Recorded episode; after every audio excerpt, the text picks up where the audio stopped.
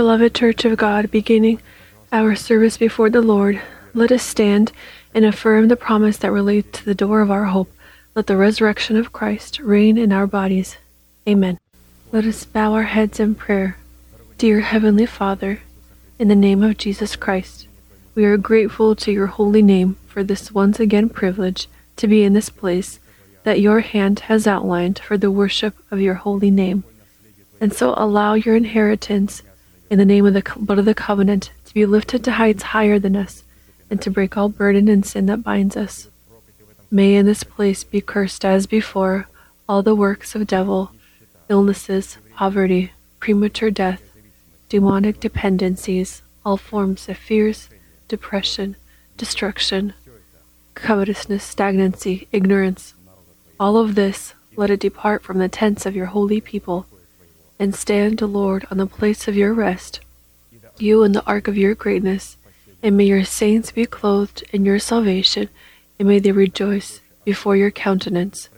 Give us more from your Spirit, fill us with your Holy Spirit and allow us to find your holy countenance. We thank you that this service is presented by Apostle Arkady in your divine arms, and we ask you to continue to lead it with your high and uplifted hand. Almighty God, Father, Son, and Holy Spirit. Amen. May you be blessed. Please be seated.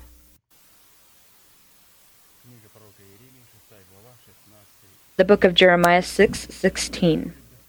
Thus says the Lord Stand in the way and see, and ask for the old paths where the good way is, and walk in it.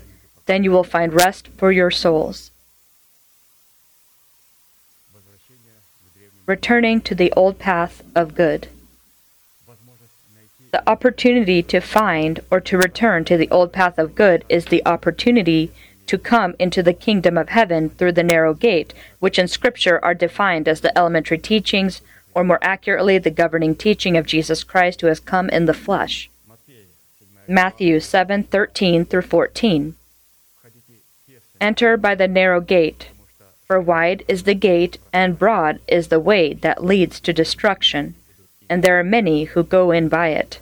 Because narrow is the gate and difficult is the way which leads to life, and there are few who find it. And as we've noted earlier, to return to, to the old path of good or to find the narrow gate in the teaching of Jesus Christ is not something many achieve and this, per the many statements of Christ, means that not many who, due to their stiff neck and ignorance, will find the narrow gate in the elementary teaching of Christ, but will instead inherit eternal destruction. But those who will humble their, humble their heart before God and will become his students so that he can enter the narrow gate, which is the elementary teaching of Jesus Christ, will inherit eternal life.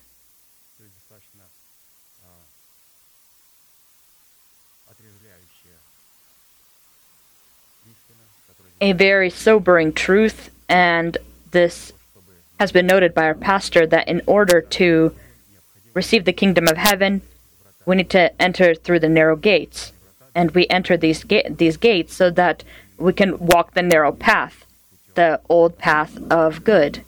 If a person does not find it, this narrow good path of good, then he will not be able to achieve his calling. And so once speaking to a young person, he said, I was going to a different church.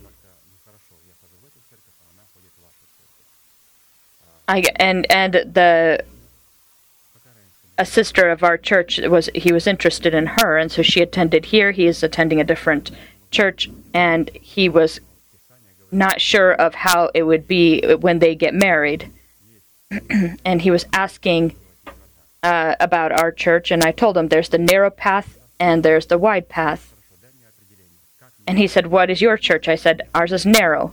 And he asked me identify for me what the narrow path is. I said, First, you need to have humility because you need to humble yourself before God so that you can enter through, through the narrow gate. And he said, What's humility? You need to be a student, not a teacher and not an inspector. And you enter these narrow gates not as an inspector, but as a student, and you begin to learn, to learn the elementary teaching of Jesus Christ. And so, humility and and being a student requi- is required to enter through these narrow gates. And he said, No, we, our church doesn't have this. I asked him, Do you have a teaching? And he said, Well, in, in January we start from the book of Genesis and finish throughout the year. And by the end of the year, we finish with the book of Revelations. The preacher does some commentaries. And I asked, Has your teacher, preacher, or the pastor ever tried to link the the book of Genesis with the book of Revelations. He said, no, they just have small commentaries, some jokes, so that we feel good. And so this is the definition of a wide gate, I told him, what you just said. The narrow gate has the element of te- the teaching. And so if there's a teaching, there's a student, there's a teacher. If there's a student and a teacher, then the student needs to needs to have this humility. This is the atmosphere that identifies the narrow gate and also one that would be a wide gate. And let us rejoice with the, with the fact that we have this and that we've entered the, this narrow gate. As a basis for our study of the old path of good, we turn to the words of Apostle Paul, who, by the mercy and inspiration of the Holy Spirit, was successfully, in short and exact definitions, able to form the consistency of the order that exists in the teaching of Jesus Christ.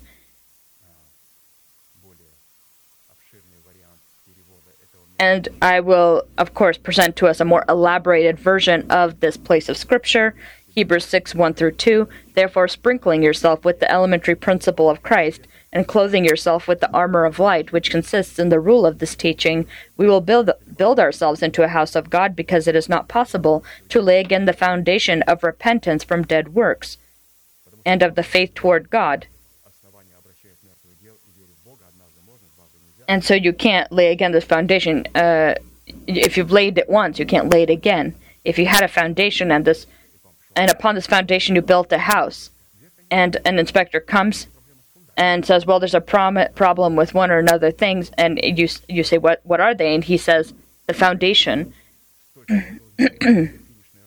and the disappointment would be great because of the money that's been invested. I built, I put all my life into this, but he said you have a big crack in your foundation, it will be destroyed. Your house, you needed your foundation needed to be uh, deeper. You needed to dig deeper and thicker. And you ask how many layers is there? He says one. There's supposed to be twelve.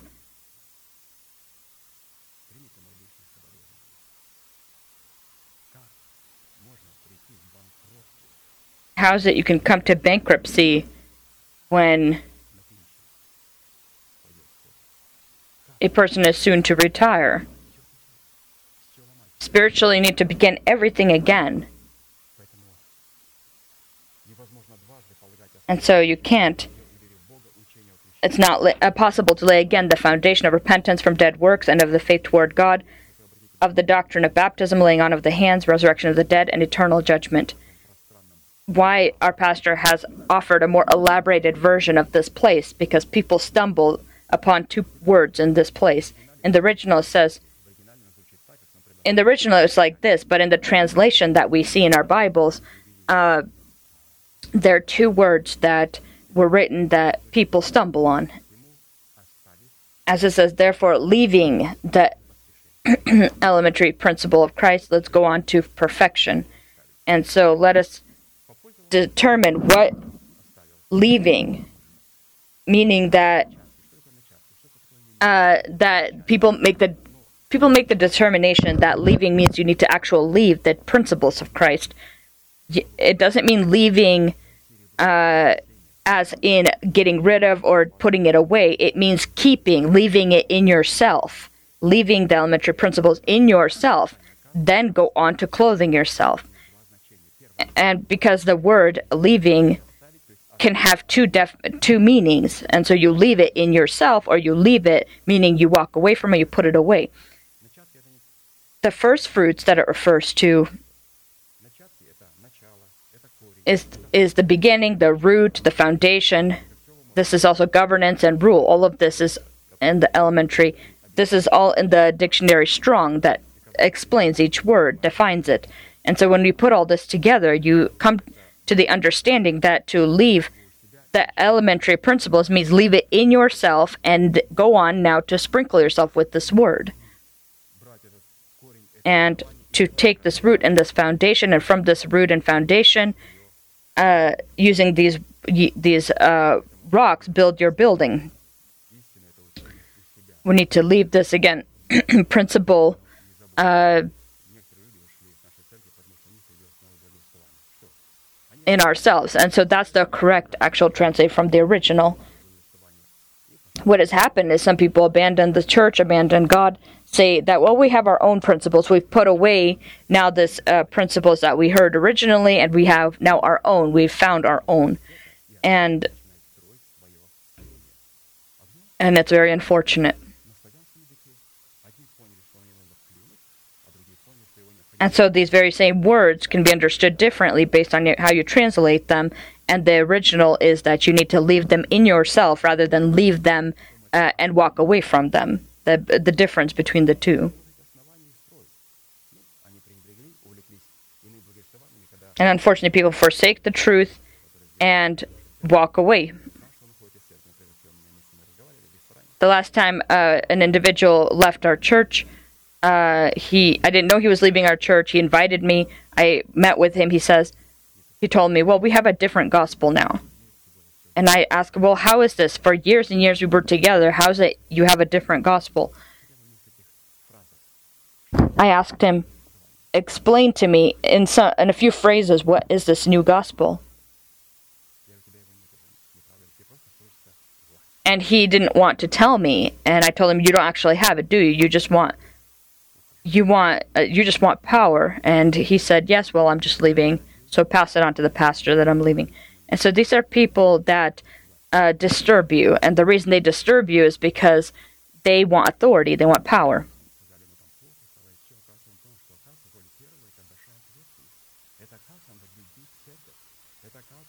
Because if you're going to lead if you're going to actually be a leader of a church you need to actually love the church that you leave.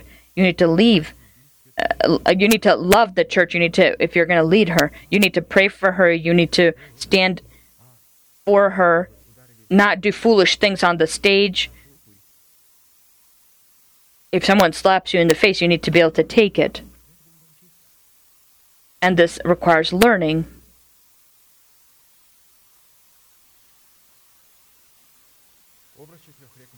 The symbol of the four rivers that follow from fl- that flow from Eden to water the garden. These are the four base elementary teachings of Jesus Christ, and each of these contain a trinity of of various functions, which altogether make up 12.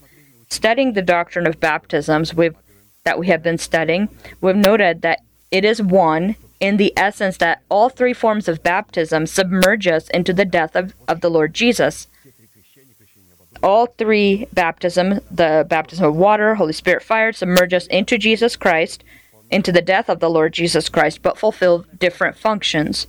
The main function that the death of Christ is called to fulfill in the baptism of water is to separate a person from the world which lies in evil. The main function that the death of Christ is called to fulfill in the baptism of the Holy Spirit is to separate us from the sinful life of our fathers. The main function that the death of Christ is called to fulfill in the baptism of fire is to separate our new man from the old man. Matthew 3:11 Indeed I baptize you with water unto repentance but he who comes after me is mightier than I whose sandals I am not worthy to carry he will baptize you with the Holy Spirit and fire the purpose of each of the three baptisms, apart from their primary function separating the one baptism from the other, there is yet another series of purposes that do not work one without the other, since they are depend- dependent upon one another and identify, identify the truthful nature of one the other. It's very important that we see that all four, three forms of baptism they are independence of one the other. They identify the truthful nature of one the other, and they are the essence of one baptism. This is one faith one baptism, one covenant. But it's presented in three different functions for us. We serve the one God. We don't serve three different gods. We serve one God, God Father, God the Son, and God the Holy Spirit. But we don't individually serve them separately. They all have one goal, one purpose. The Son uh, presented death, and the Holy Spirit submerges us into this death so we become perfect as our Heavenly Father is perfect. In a particular format, as much as God has allowed in the measure of our faith, we have already studied the doctrine of the baptism of water. Therefore, we will immediately turn our attention to study the doctrine of, ba- of the baptism of the Holy Spirit, which within the foundations of the wall of the New Jerusalem is made of the precious sapphire and is the second foundation. Revelations 21:19, the foundation of the wall of the city were adorned with all kinds of precious stones, the second foundation sapphire. So the baptism of the Holy Spirit, we understand that this is the second foundation. This is the glow of the sapphire stone. We've noted that the Holy Spirit is the third individual in the godly hypostasis, and the baptism of the Holy Spirit is the work that He is called to perform to deliver us from the sinful inheritance of our fathers and bring us into the inheritance of Christ and God. And the separation from our sinful inheritance is called to happen by the power of the Holy Spirit. And now, considering the shadows and symbols of the sapphire containing the glory and power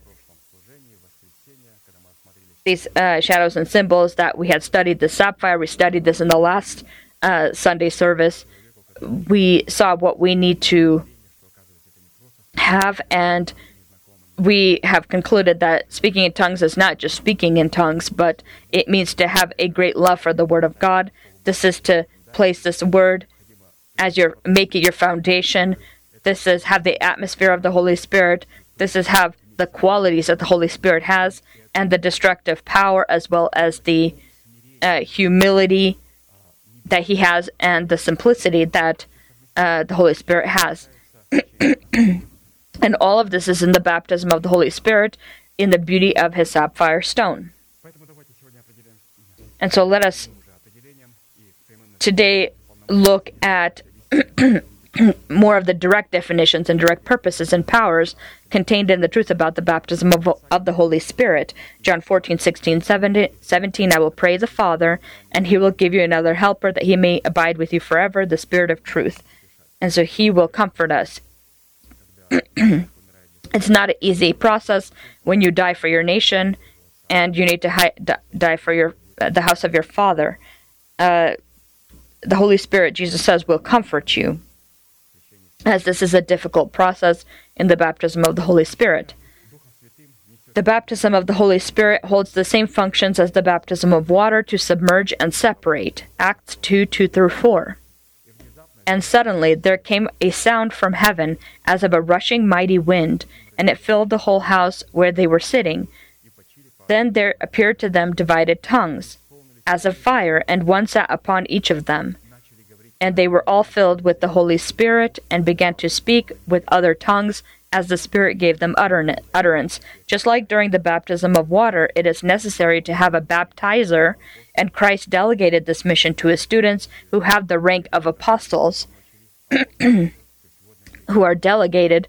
And so the one who baptizes is one who is an apostle or one who is delegated by an apostle to be able to do this, who is in one spirit with him. It is the same during the baptism of the Holy Spirit. It is necessary to have the presence of a baptizer, and according to Scripture, this mission was delegated to the Heavenly Father, or by the Heavenly Father to His Son. Hmm. Matthew 1 6 through 8. Now John preached, saying, John the Baptist, There comes one after me who is mightier than I, whose sandal straps I am not worthy to stoop down and loose. I indeed baptized you with water, but he will baptize you with the Holy Spirit. Who is he? The apostle? The prophet? The teacher? The evangelist? The pastor? No. Jesus. A pastor can be present there, but Jesus is the one who baptizes by the Holy Spirit. And so it doesn't always, there is not always the necessity uh, to have the baptism of the or receive the baptism of the Holy Spirit. I received the baptism of the Holy Spirit without another person. Uh, pastor also received when he was very young the baptism of the Holy Spirit without another person. and so you need to speak be able to, to be able to speak in tongues. And so a person needs to believe that Jesus Christ is the Son of God. You need to confirm this with the baptism of water you need to confess your sins. You need to not have any kind of offenses in your heart. You need to be uh, free yourself of any occult things that may be in your house. If you speak in an unknown language uh, and haven't done these kind these things, then it will be just an occult language. And uh, those who practice uh, demonic things and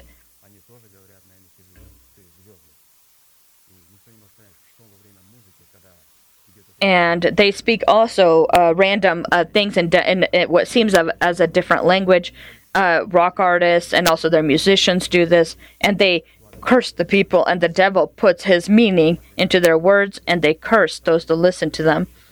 The hooligan charismatic services as well they use the language of Satan, and while they roar at God, one African person to- once said, he was in one of these services. He uh, he cursed you and Yahweh. And they told him, "Well, leave this place. You're saying these ridiculous things." He says, "I am leaving, and I'm not going to come back here." He uh, was speaking as if in a different language, but he was actually speaking in a real other language and cursing the people and cursing God during the charismatic service. And so Jesus will baptize us with the Holy Spirit. Jesus submerges us into the Holy Spirit, who se- separates us from our sinful inheritance, which we have genetically inherited from the sinful life of our fathers, including our reasonable abilities. And if during the baptism of water we are clothed into Christ, then during the baptism of the Holy Spirit we are clothed into the Holy Spirit, where the death of Christ is placed in direct dependence from the power of the Holy Spirit. And so it turns out this crushing power of the Holy Spirit, as well as his uh, simplicity and humility, all of this can be found in the death of the Lord Jesus Christ. It's the quality of the Holy Spirit, but not independent of the death of Jesus Christ. Jesus had these qualities as well. Without Christ, without the baptism, without speaking in tongues, you cannot possess the qualities of the Holy Spirit. You can m- maybe bring about very uh, crushing or destructive power, but having heavenly humility and simplicity at the same time, uh, you may try to do these independently, but doing them together without the Holy Spirit is not possible. When in the baptism of water we are separated from the world, then our sinful nature that is passed on to us from our earthly fathers, in the form of the abilities of our mind and will, representing our power, which is contrary to that of the power of the Holy Spirit.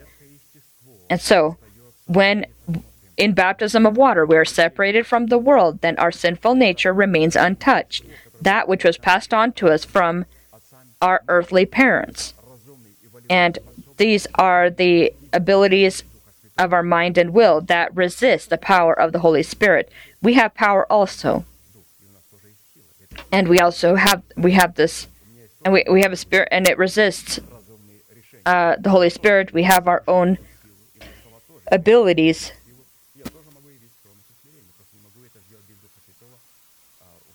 Of the mind and will, but unfortunately, at this point, we still are resisting the power of the Holy Spirit. This is in the baptism of water. The sinful genetic line that has passed on to us from our parents, that was passed on to us from our forefathers, they remain with us and resist the Holy Spirit during the baptism of water. Just like the Egyptians uh, hated Moses, we need to condemn them to death, which is why in the baptism of water, the death of Jesus does not touch or affect our soul.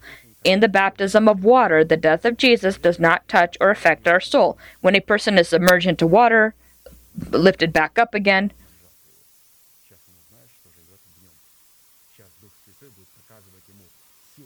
now the Holy Spirit will be able to show him what's actually inside of him, the uncrucified soul.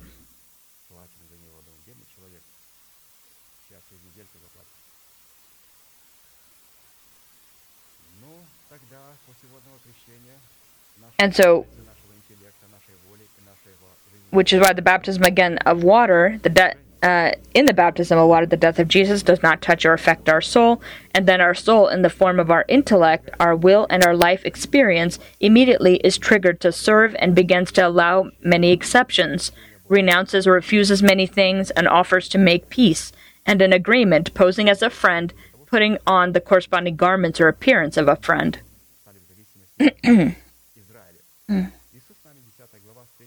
Joshua 9 3 through 9. But when the inhabitants of Gibeon, this was a Canaanite city, the inhabitants of Gibeon heard that Joshua had done, heard what Joshua had done to Jericho and Ai, they worked craftily, and they went to Joshua to the camp of Gilgal and said to him, and to the men of Israel. So they said to him, From a very far country your servants have come, because the name of the Lord your God, for we have heard of his fame and all that he did in Egypt. And so, in result of this, they asked for a, a covenant be made between them and the Israelites. The new person in the form of Joshua, not having asked God as to whether he should make a covenant with these people,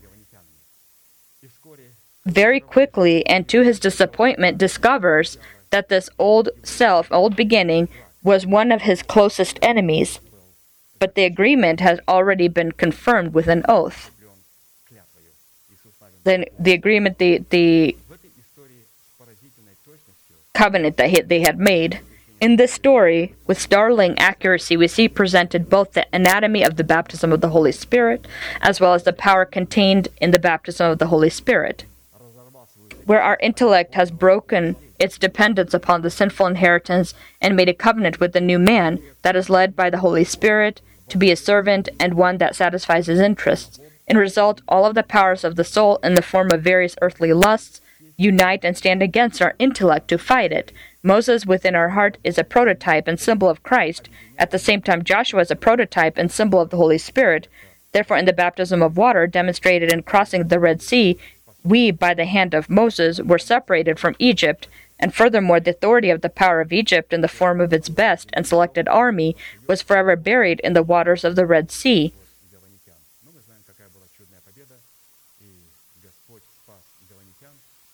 And so we know in the end, uh, the end result was with the Gibeonites. We know that God saved the Gibeonites and they served in, they chopped wood, they carried water for the temple of the Lord, and they served in the temple.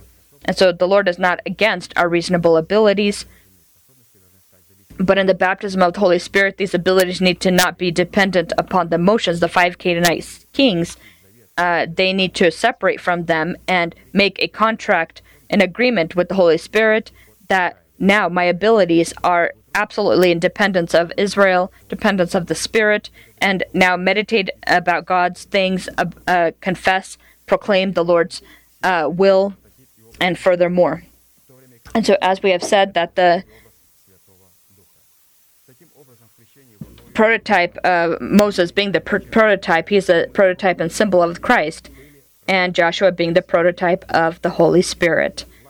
And so the authority and power of Egypt in the form of its best and selected army was forever buried in the waters of the Red Sea, and we crossing the waters of the Red Sea receive absolute freedom and were freed from the slavery of Egypt. When it comes to, uh, and so we being, again, crossing this waters of the Red Sea, we receive this freedom. When it comes to the baptism of the Holy Spirit, when crossing the Jordan River by the hand of Joshua, we were separated with the nations that inhabited Canaan, which personify our sinful inheritance, which we, by the fact of our birth, have inherited from our fathers very unique. We passed, we crossed over the Jordan River, and we died for this nation that still lives upon the land of Canaan. In Egypt, that wasn't the case. When we crossed over the Red Sea, the Egypt- Egyptians that followed, that pursued the Israelites, were drowned in the Red Sea. Here, it's interesting, Pastor had shown, they crossed over the Jordan River and now in this Jordan River they overcame the Canaanite nations. This means that they it was necessary to confess the not existent as existent and proclaim the non existent stronghold of resurrection in your body as existent. Consider this already in advance that this has happened. And this is possible in the baptism of the Holy Spirit when a person is taught that you have passed over the Jordan River and you need to proclaim, Lord, thank you that you have delivered me from this curse in Jesus Christ, and you delivered me in Jesus Christ, and you count yourself dead to sin, living for God. You see the difference passing over, crossing over the Red Sea, where Egypt drowned, and you cross over Jordan, and they ahead of time already condemned the Canaanite nations who inhabited the, the, the land of Canaan.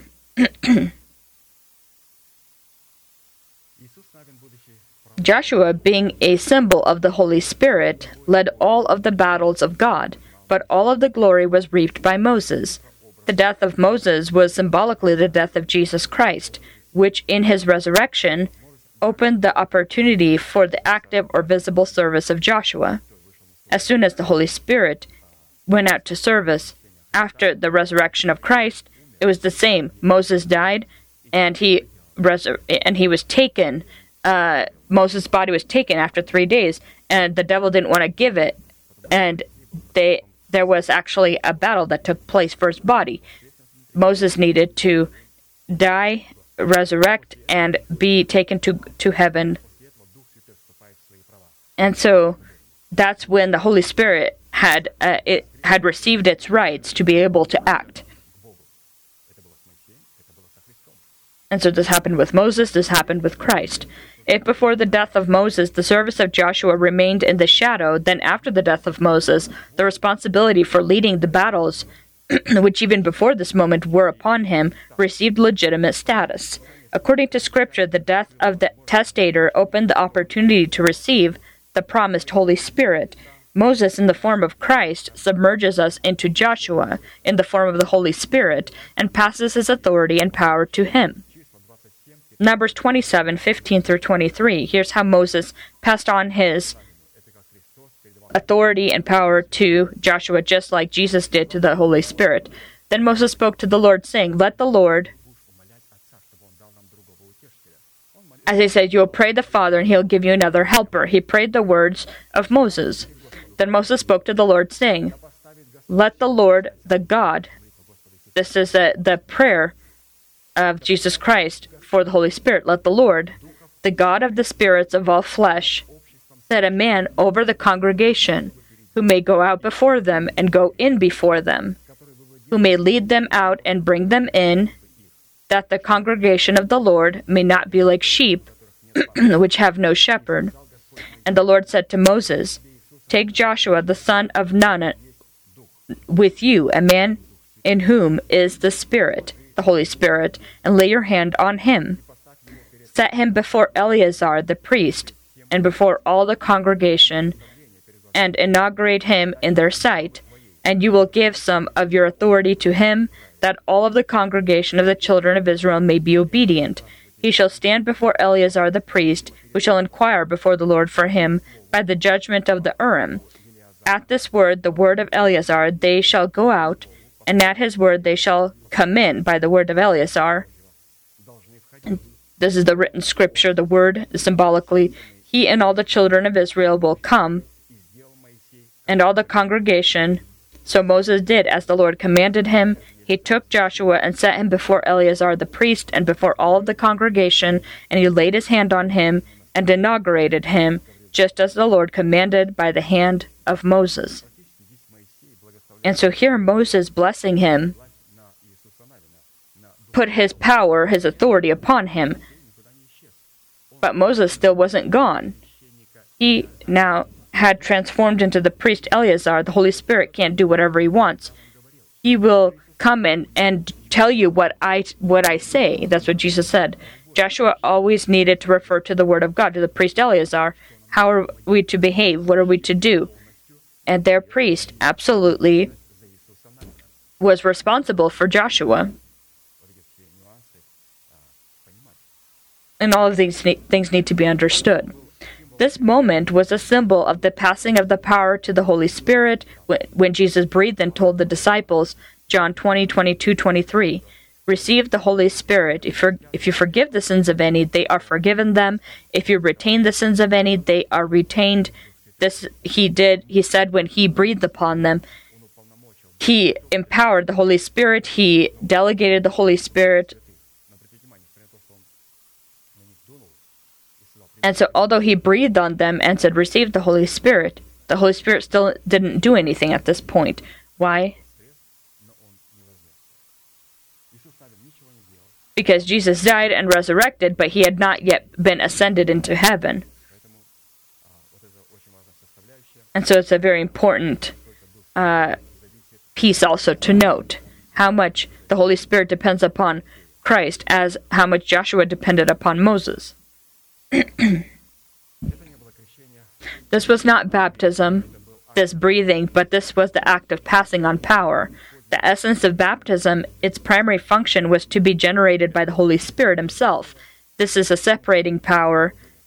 It was part of the function of a service.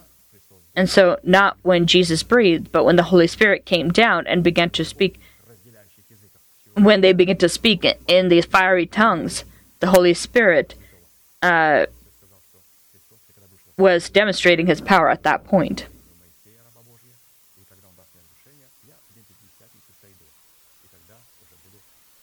And so the Holy Spirit, in the day of the Pentecost, he came down and upon the disciples. Specifically, Joshua was to lead them to Canaan across the waters of the Jordan and separate them from these nations.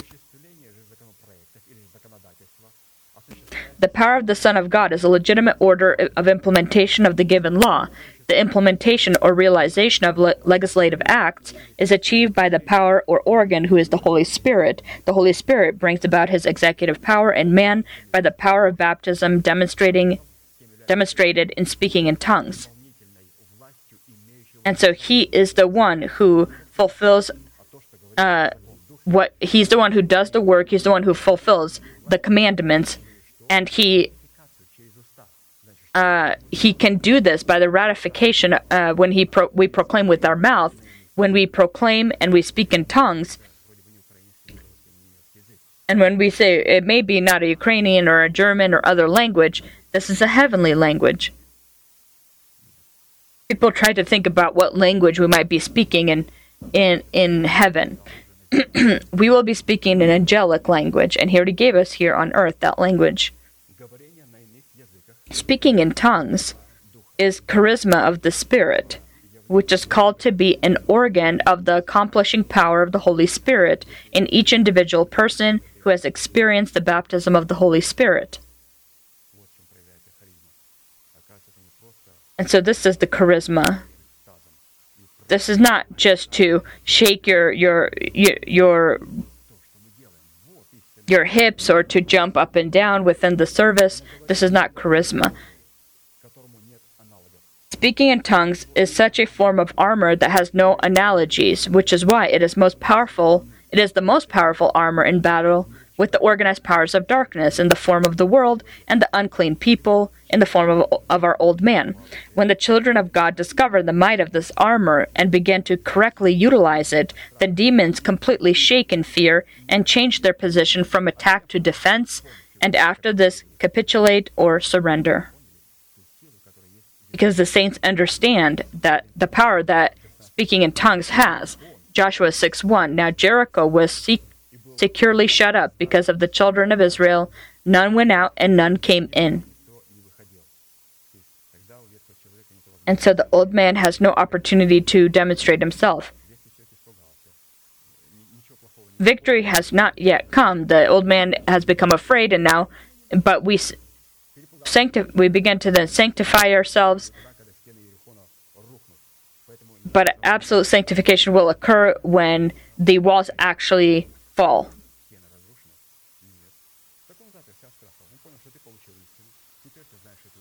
And so, if the walls have not yet fallen, then he's just shut himself in because he's afraid. Because he's realized you received the truth. And now came the seventh crucial day for Israel as well as for Jericho. And when the seventh circle was on the rise, a new, concealed, and unfamiliar for the Jericho people tool was brought in, was used, which in an instant destroyed its walls to their foundation. Joshua 6 16 through 16 and 20. And the seventh time it happened, when the priest blew the trumpet, that Joshua said to the people, Shout, for the Lord has given you the city. So the people shouted when the priest blew the trumpets. And it happened when the people heard the sound of the trumpet, and the people shouted with a great shout, that they that the wall fell down flat. Then the people went up into the city, every man straight before him, and they took the city. And so the seventh time, it says, they shouted, and the walls of Jericho fell. The stronghold of death fell. And we need to understand that this happens all in the seventh day. This happens in God's peace. And for this to happen at the door of our hope, for the stronghold of death to be destroyed and be thrusted out from within our bodies, you need to complete this work. First, we need to have an organic membership to the number seven. The scriptures say that the church is his body, and so the fullness. And so, if I have an organic membership to the seventh day, to the Sabbath, to the fullness, the second, it's not enough that I'm just a member. He has given us, the scriptures say, apostles, teachers, evangelists, so that we come into the fullness of measure of growth in Christ. The fullness of measure of growth in Christ. This yet doesn't mean that a stronghold of death has been thrusted out. Uh, The third is when the fullness of time comes, and when the Lord allows the Son to resurrect the, de- the dead and to raise the living. And so, if we die before that time, we at least need, need to have an organic membership to the fullness and of all things, and also have the second fullness that is being grown into fullness of growth in Christ. And so, these two will allow, if I haven't yet, if I don't, if I, if I, if someone passes away before the time that Christ comes, and then those that remain alive, of course, will be taken to heaven. Uh, but first, the dead will, will rise, and then all will go together to the Father. And so, this church needs to have this fullness. and so, in the seventh time, again, we see here that they shouted. When we shouting means you use uh, your lips first to shout. In this instance, is the confession of the faith of your heart with your mouth that Jesus is our Lord and that God has raised him from the dead by the power of the Holy Spirit for our justification. Romans 10 9 10. That if you, if you confess with your mouth the Lord Jesus and believe in your heart that God has raised him from the dead, you will be saved. For with the heart one believes unto righteousness, and with the mouth confession is made unto salvation. And so when you shout aloud, that's when you confess the faith of your heart. And to shout is a clear symbol of speaking in tongues. This is not just proclaiming your faith, but a, a clear symbol of speaking in tongues. Only by speaking in tongues in the baptism of the Holy Spirit, we can take hold of the lot. And so, speaking in tongues, we understand the essence of why we need it. We speaking in this tongue. We speak in tongues. Only by speaking in tongues and the baptism of the Holy Spirit, we can take hold of the lot which lies on the other side of the Jordan. By being submerged into the Holy Spirit, representing the death of Jesus, we receive power over the second death in the image of the Jordan. And by the means of the dividing or separating power of the Holy Spirit, demonstrated in speaking in tongues, we abolish the power of the old man and deprive him of nationhood and turn him into a slave. What do we do? By the means of the Holy Spirit, we receive the power we need over the second death, and it is demonstrated in the fact that we abolish the power of the old man, we deprive him of his nation, and require him to flee, and also turn our soul into a we we we we require the and abolish the power to and we require that to flee and turn him himself into a slave. Joshua 9 22 23. Then Joshua called for them, and he spoke to them, saying, The Gibeonites, now therefore you are cursed, and none of you shall be freed from being slaves, woodcutters, and water carriers for the house of my God. and so they became slaves for God, to God and slaves to the Spirit. Apostle Paul demonstrates the principle of separation, where we deprive our intellect of the power to rule and unite in the likeness of the death of Christ and the likeness of his resurrection. For if we have been united together in the likeness of his death, certainly we also shall be in the likeness of his resurrection. Knowing this, that our old man was crucified with him, that the body of sin might be done away with, that we should no longer be slaves of sin, for he who has died has been freed from sin. And so, in this place of scripture, we see the Gibeonites, when our old man is crucified with him.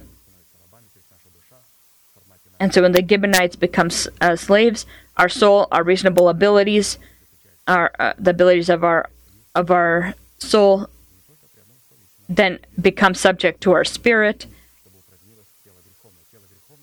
And so the old man will be done away with so that our body would no longer be dependent upon it. And so then at the head of our nation will no longer be nationalists or, in the case of what happens in the world, as the Banderovs, uh, but only the power of Jesus Christ.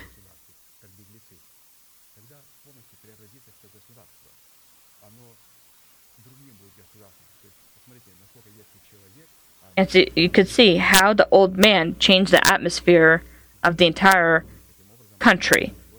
And so we need to eliminate him to be able to stabilize and change what is happening within our own country, within ourselves.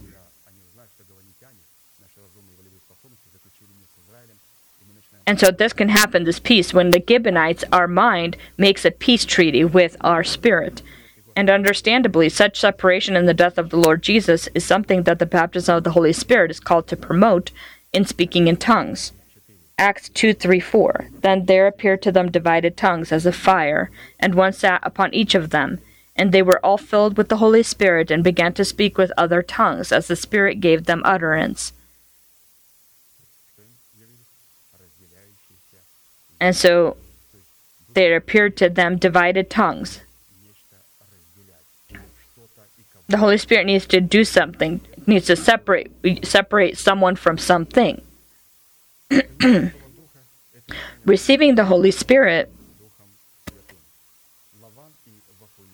Receiving the Holy Spirit does not yet mean that you were baptized by the Holy Spirit. Laban and Bethuel received Eleazar, but he did not even give them the offer of leaving Mesopotamia. Why? The reason is because in order to do this, you needed to satisfy specific requirements. Eleazar, the servant of Abraham, did not come for Laban and Bethuel and Haran. He came for the bride. He came for the church. And so the power of the Holy Spirit in speaking in tongues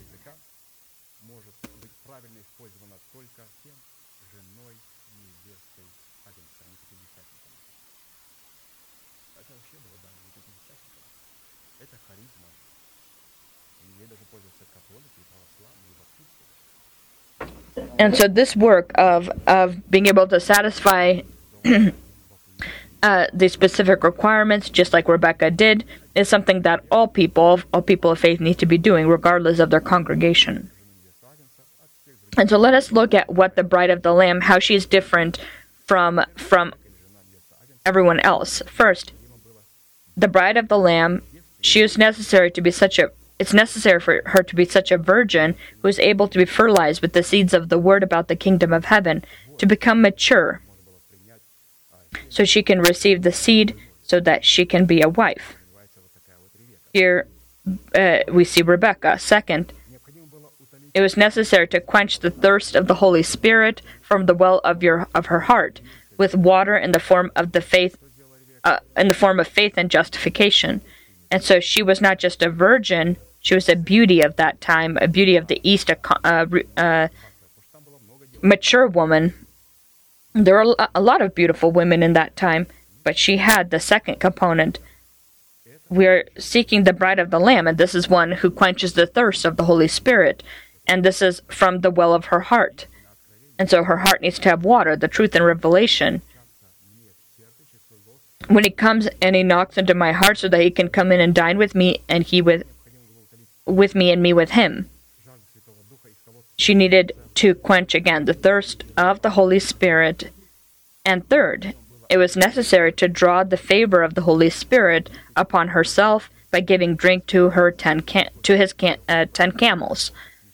And as much as we know, the number 10 is a symbol of absolute dedication and sanctification, and Rebecca satisfied this condition.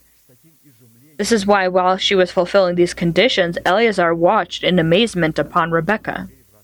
Genesis 24 21. and the man wondering at her remained silent so as to know whether the Lord has made his journey prosperous or not. Only those that are clothed into Christ will catch the attention of the Holy Spirit, who will reveal the mystery of his power in the baptism of the divided tongues. And now let's look a little bit at the tongue.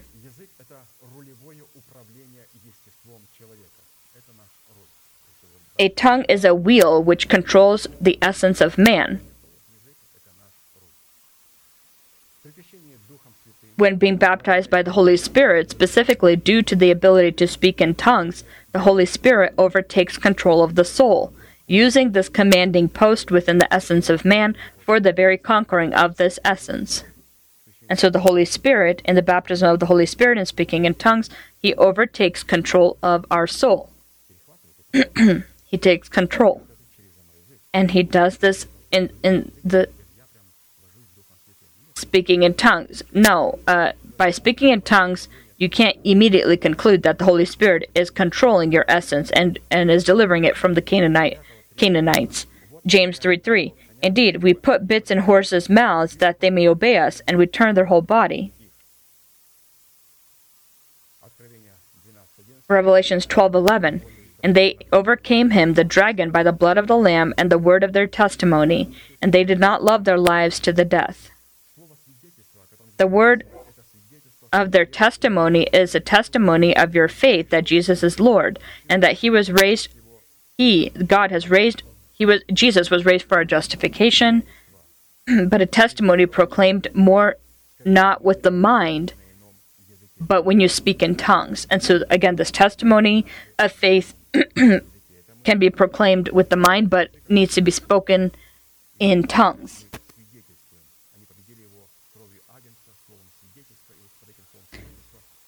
And so you proclaim that Jesus is your Lord and that he, he was raised for your justification and you proclaim this with your mind, but also with speaking in tongues.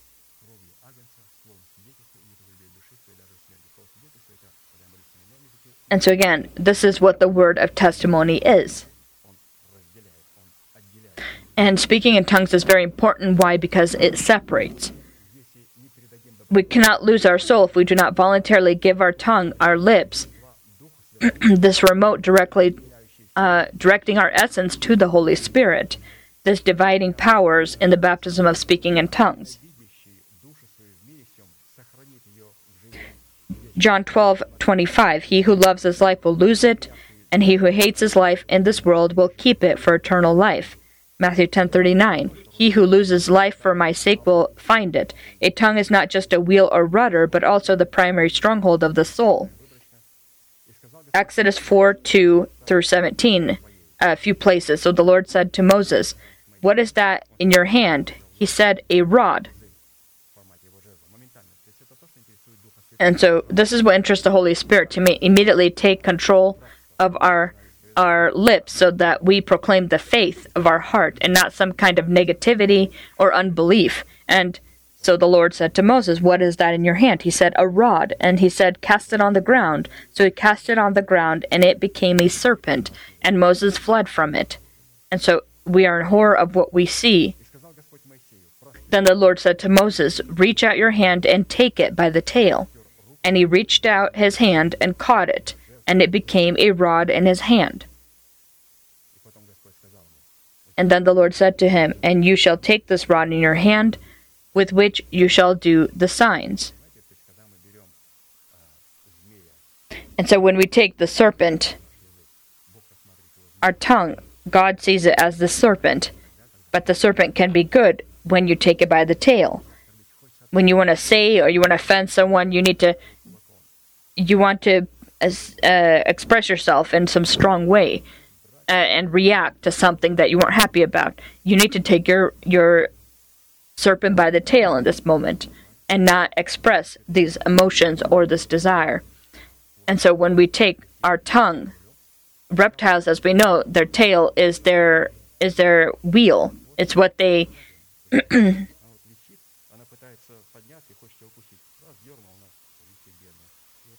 And so if you ever hold a reptile upside down and you hold it by the tail, it can't really do much. It, it can't it can't uh, it can't do much because it's res- it's restricted. And so again, very important to take our our serpent by its tail. the rod of Moses is a powerful example of a lost and again reobtained soul.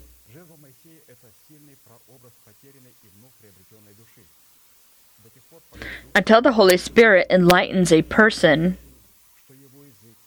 that his tongue is the wheel of his soul, which has not yet been lost, he will not have success and will experience defeat, as Moses did in his time. Again, until the Holy Spirit enlightens a person that his tongue is a wheel of his soul, which has not been lost, we will not have success and will experience defeat, as Moses did in his time. And so the lost soul is control of your tongue. And when he took control, uh, when he took the serpent by the tail, the Lord sent him on a mission. Only being enlightened about God's rod was Moses able to bring about the intentions of God, and no power of Egypt was able to resist or confront it. Wherever Moses stretched out the rod by the command of Jehovah, the result was evident. Until we receive enough light, we will love our soul and will not be able to lose it. But as soon as by the light coming from our spirit, coming from the Holy Spirit, we find out what our soul is, we will run from it in fear. The tail of the serpent is its wheel, and naturally the one that is at the wheel is the pilot.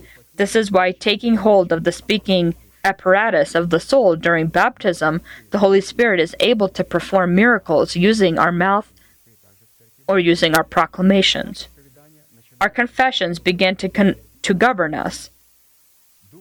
The Holy Spirit, by us speaking in tongues, applies such leadership that now not the Pharaoh or his sorcerers with their magic are able to resist it.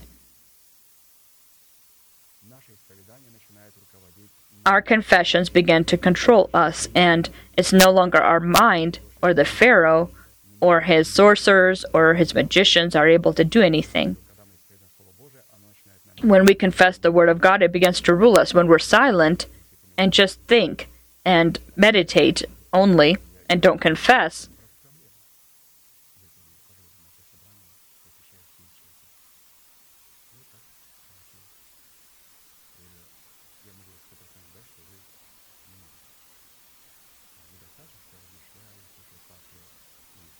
And so I've had conversations with people. They say, "Well, I, I attend every service. I go to cell groups. I go to every single church service." But I tell them you're not praying because when you pray, the word that you re- uh, the words you received in the sermon, you need to pray them. You need to proclaim this word so that you can be servants of righteousness.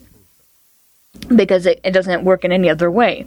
Our tongue becomes the tongue of God, just as the rod of Moses became the rod of God.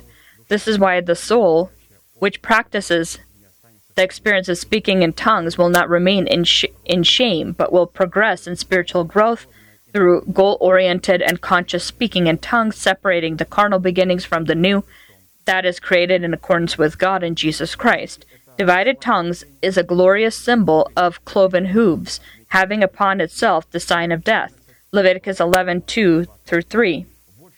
Speak to the children of Israel, saying, These are the animals which you may eat among all the animals that are on earth among the animals whoever divided whatever divides the hoof having cloven hooves and chewing the cud that you may eat.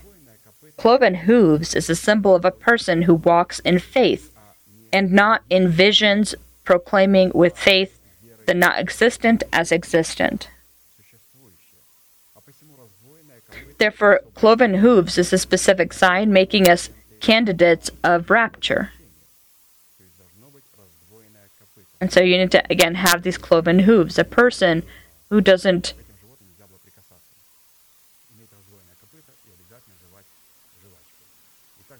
And so cloven hooves is one who also and one who also chews his cud. And so the ones they could not eat is one that did have cloven hooves but did not chew the cud. For example, a pig, she does have cloven hooves, and she has a very significant, uh, cl- significant cloven hooves, divided hooves, focused on visions and prophecies, very, very focused on this, but absolutely does not chew the cud, does not meditate upon the word, does not know the word. And Pentecostal churches are filled with these kinds of people. and they're not able to swallow the truth or to uh, to understand it in any way, but they are very much focused on other things.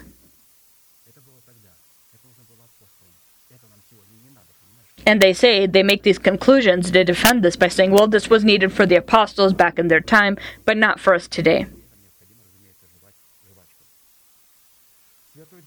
The Holy Spirit is sent by the Heavenly Father for our spirit which was born from the imperishable seed of the Word of God.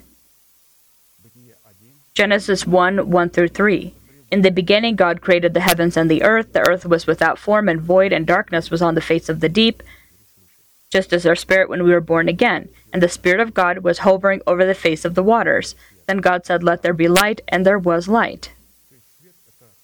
And so, light, when we, this is when we receive the revelation of the Holy Spirit. Why do we need the Holy Spirit? A light is lit. The revelation about the Holy Spirit is only given to those saints who study the who study and follow the commandments of Christ. John 14, 15, 16. If you love me, keep my commandments, and I will pray the Father, and he will give you another helper that he may abide with you forever. And so the Holy Spirit hovered over the waters, over the truth, over the teaching. And so if I am born again and I don't have this kind of uh, represent this format uh, like like we see here, the Earth that was over uh, pretty much covered with water. Receiving the Holy Spirit is the opportunity giving the Holy Spirit allowance or consent together with us to lead our prayer battles. Acts 1 8. But you will receive power when the Holy Spirit comes upon you, and you shall be witnesses to me speaking in tongues is the result of her of, of the baptism of the Holy Spirit.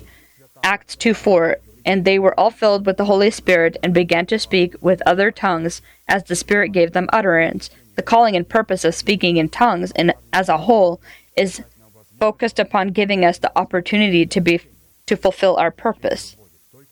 Our purpose in God. Again, the purpose of our tongue without our tongue we will not be able to fulfill our purpose.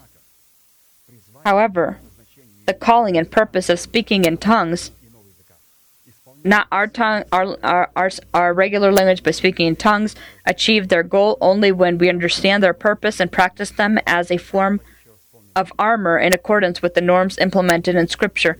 Let us remember again, once more, what speaking in tongues is and why we need them. we need to correctly practice them, and for that, we need to understand why we need them. First, Speaking in tongues is one of the many manifestations of the Holy Spirit which is given to us for good. 1 Corinthians 12 7 through 11. Now to each one the manifestation of the Spirit is given for the common good, to one speaking in different kinds of tongues, and to another the interpretation of tongues. All these are the work of one and the same Spirit, and He distributes them to each one just as He determines.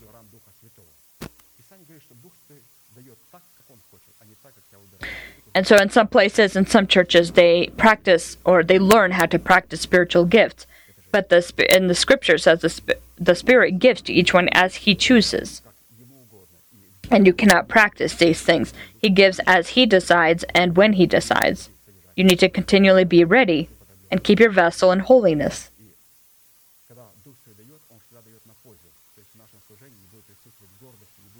So that you can be utilized for good and in the service there will not be then be arrogance and, and pride.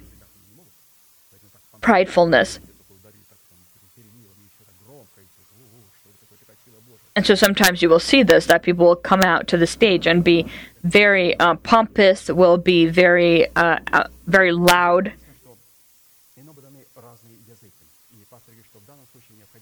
The pastor says that in the given situation it is necessary to know that different kinds of tongues are always to speak in tongues, but to speak in tongues is not always different kinds of tongues. And so all of us speaking different kinds of tongues speak in tongues, but speaking in tongues is different. Different kinds of tongues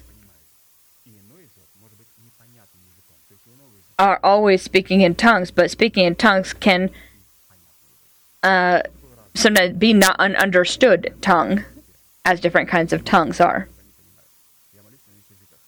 And so if I'm praying in tongues and I don't understand what I'm saying, but people may hear me on the side and understand what I'm saying.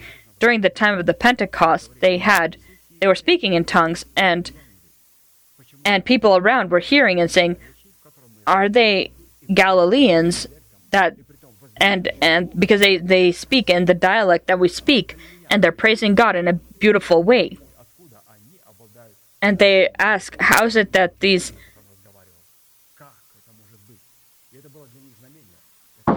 and so there were many different uh, people there with different from different countries that were all understanding them in their own language and they were understanding as they were praising god and they were uh, praising god in a very beautiful form.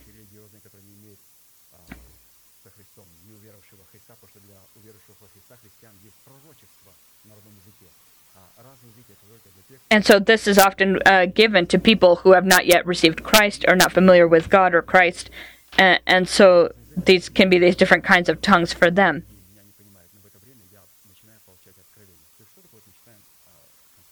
And so sometimes you can pray in tongues and you don't understand, but you begin to pray and you then are given the knowledge of what you are saying, an interpretation of what you were saying.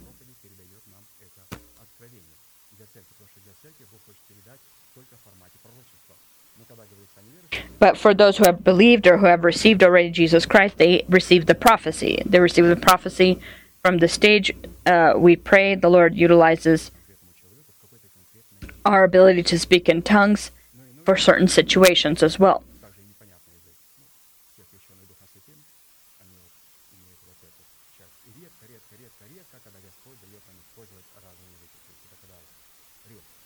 And so again, the speaking in different kinds of tongues is something that is rarely done. God rarely uses this uh, and is often used for people who do not believe to be able to hear in their language, to be able to understand uh, what is being said for a purpose.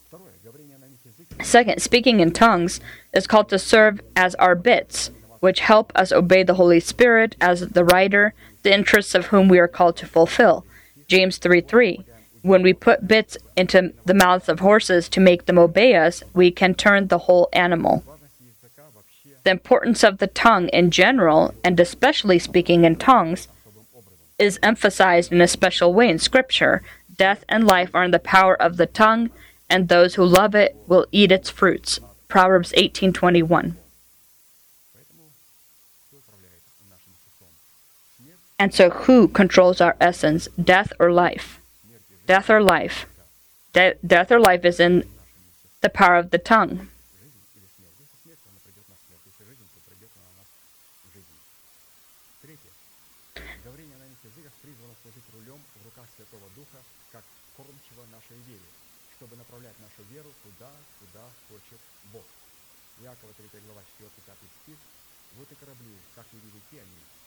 And so, third, we also see that speaking in tongues is also used as a rudder for a large ship. James 3 4 5. Look also at ships. Although they are so large and are driven by a fierce wind, they are turned by a very small rudder wherever the pilot desires. Even so, the tongue is a little member and boasts great things. See how great a forest a little fire kindles.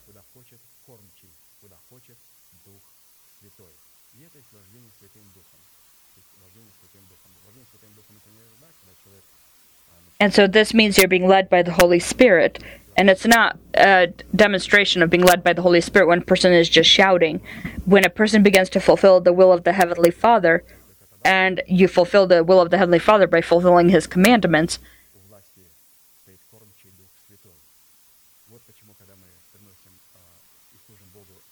And so when we serve the Lord with our tithes and our offerings, we together proclaim.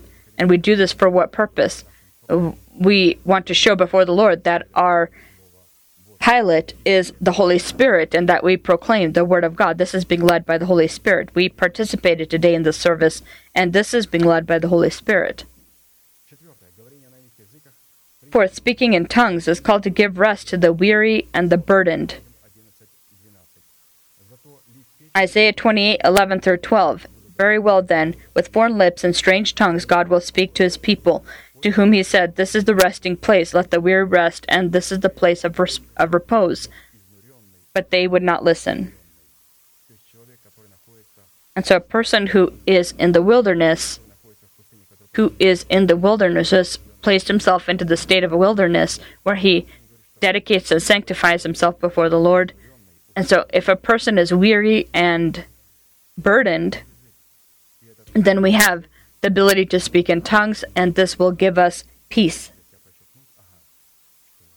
We can note for ourselves that for me to be in the Lord's peace, I need to pray in, in tongues.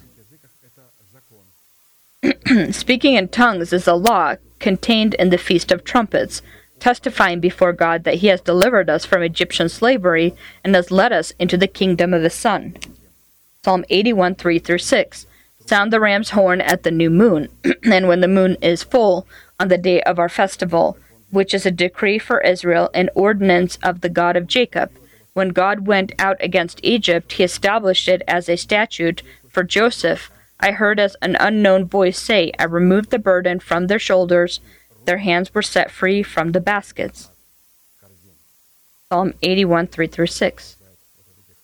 And so the Lord delivers us from these baskets from the weight of our old man, because we were his, his slaves, upon the condition, of course, that we come out of Egypt. Sixth, speaking in tongues is the supernatural ability to praise God in a new language, not roar at God and make other kinds of uh, sounds, but to pray before God Acts 10:45, 46.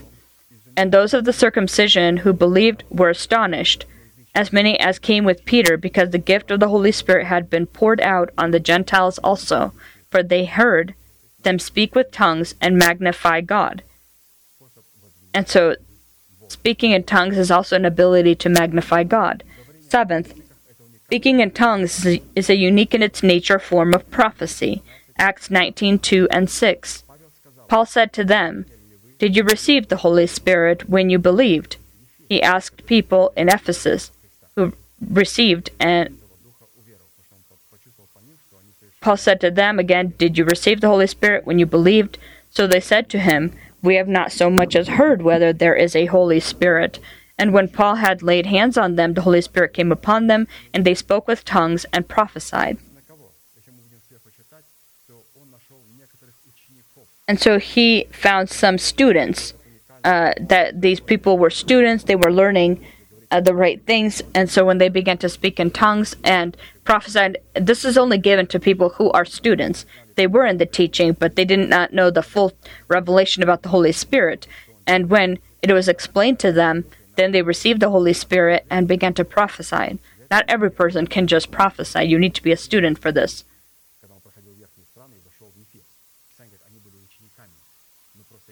And so this was in Ephesus.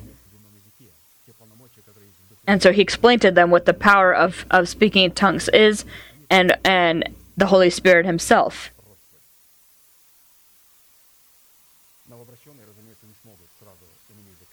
Of course, anyone who just converts can't immediately begin to pray and prophesy. You need to be a student for that. Eighth, speaking in tongues is a secret code between God and man, a confidential conversation with God, a conversation that is not public, a conversation that is secret, trustworthy, and intimate. 1 Corinthians 14:2 For he who speaks in a tongue does not speak to men, but to God, for no one understands him. However, in the spirit he speaks mysteries. And we talked about that there's a difference between the new uh, the, the the speaking in tongues this is that is not understood, not familiar, and we at this time we don't speak to God, but uh, to people we speak only to God directly. Ninth, speaking in tongues is edifying yourself in the holiest faith. 1 Corinthians 14 4 through 5. Anyone who speaks in tongues edifies themselves, but the one who prophesies edifies the church. I would like every one of you to speak in tongues. 1 Corinthians 14 4 5.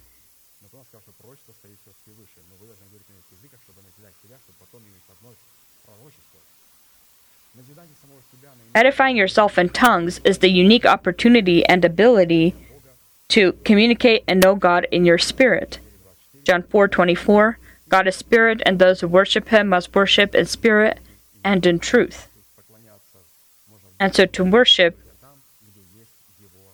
in the in the spirit where his truth is. Tenth, speaking in tongues is the ability to grow fruit in your spirit or to nourish your spirit. 1 Corinthians 14 14. For if I pray in a tongue, my spirit prays, but my understanding is unfruitful. What is the conclusion then? I will pray with the spirit, I will also pray with the understanding, I will uh, sing in the spirit, and I will sing with the understanding. 1 Corinthians 14, 14, 15.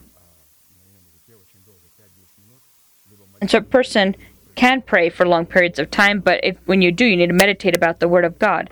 Because if you're not meditating about the Word of God, you need to rotate by praying in tongues and then praying with your mind, so that during uh, the prayer in tongues, your mind not just go elsewhere. 11. Speaking in tongues is the full armor of God, given to us for the purpose of confronting the powers of darkness. Ephesians 6:18. Praying always with all prayer and supplication in the spirit, being watchful to this end with all perseverance and supplication for all the saints.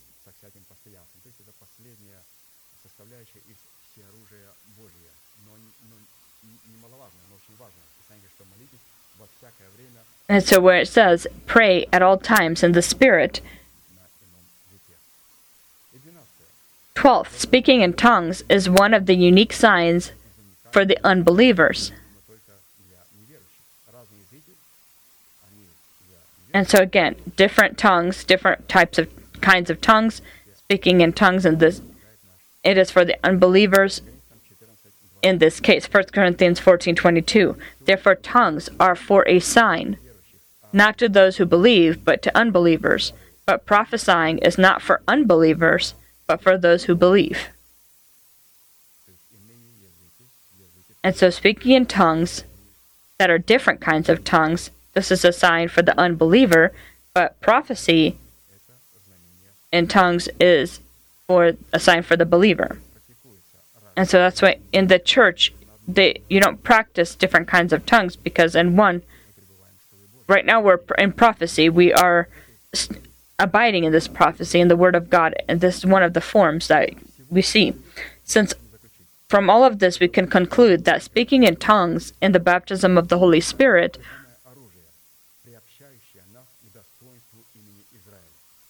and so the speaking in tongues it is a necessary armor connecting us to the virtue of the name Israel and our partaking to Israel makes us partakers of the armies of Israel, since only due to a proper utilization of this armor we become worshippers of God within our spirit, and consequently achievers of His will, which is focused on comprehending and realizing the promises of God. And so, right now, we are going to pray, and I call every holy person to this place who desires to realize in Him His promises to drive away from within our boundaries our enemy, our old man. And when He drives away the enemy, the old man, then our body will no longer be called a Canaanite land. It will be Israel. Israel. It will be victorious. And this is what we're called to. And so we will make the decision to resist sin, resist dependence, binding sin that we're tired of, throw it out and say, Lord, I repent, I hate it, I condemn it, I reject it, how much I hate it. Give me victory, and the Lord will give you victory. Let us pray.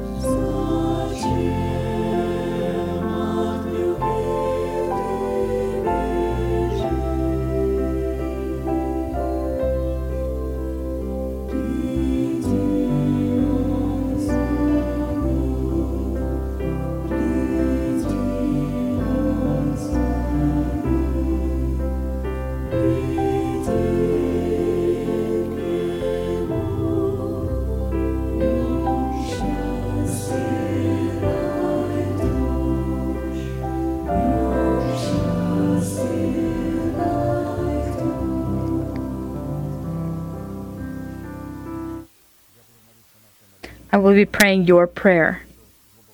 And I ask you to deeply believe that God is on your side. He's not against you. He has loved you with an eternal love. He has given us the work of His redemption. He has stood between us and our enemies to protect us and to lift us up to His level. Close your eyes. This is your secret room. Lift your hands to heaven. This is a sign that your hands are without wrath or doubt. Pray together with me. Heavenly Father, in the name of Jesus Christ, I come to you and upon this holy place, in the church of your holy nation, I open up my heart so that you may see my pain, my suffering, my wounds that are inflicted by lusts and sin, which I hate and that I reject. I come to you with my illnesses, fears, dishonor, and a pampered dignity. I ask you, forgive me, wash me, cleanse me, heal my wounds, restore me, and protect me with the blood of your Son. And right now, before heaven and hell, I want to proclaim that in accordance to your words, I am washed, I am cleansed, I am healed, I am restored, I am justified, and I am saved. Your sins are forgiven and your trespasses in the name of Jesus Christ. May the Lord bless you. May he look upon you with his great face and show you mercy and give you peace. May thousands and ten thousands attempt to come near you, but they won't touch you. May upon you come the blessing of the ancient mountains and everlasting hills. May with noise the stronghold of death be thrusted out into hell, and may the life and resurrection be erected in its place, and may this be upon you and your children, and the nation shall say, Amen.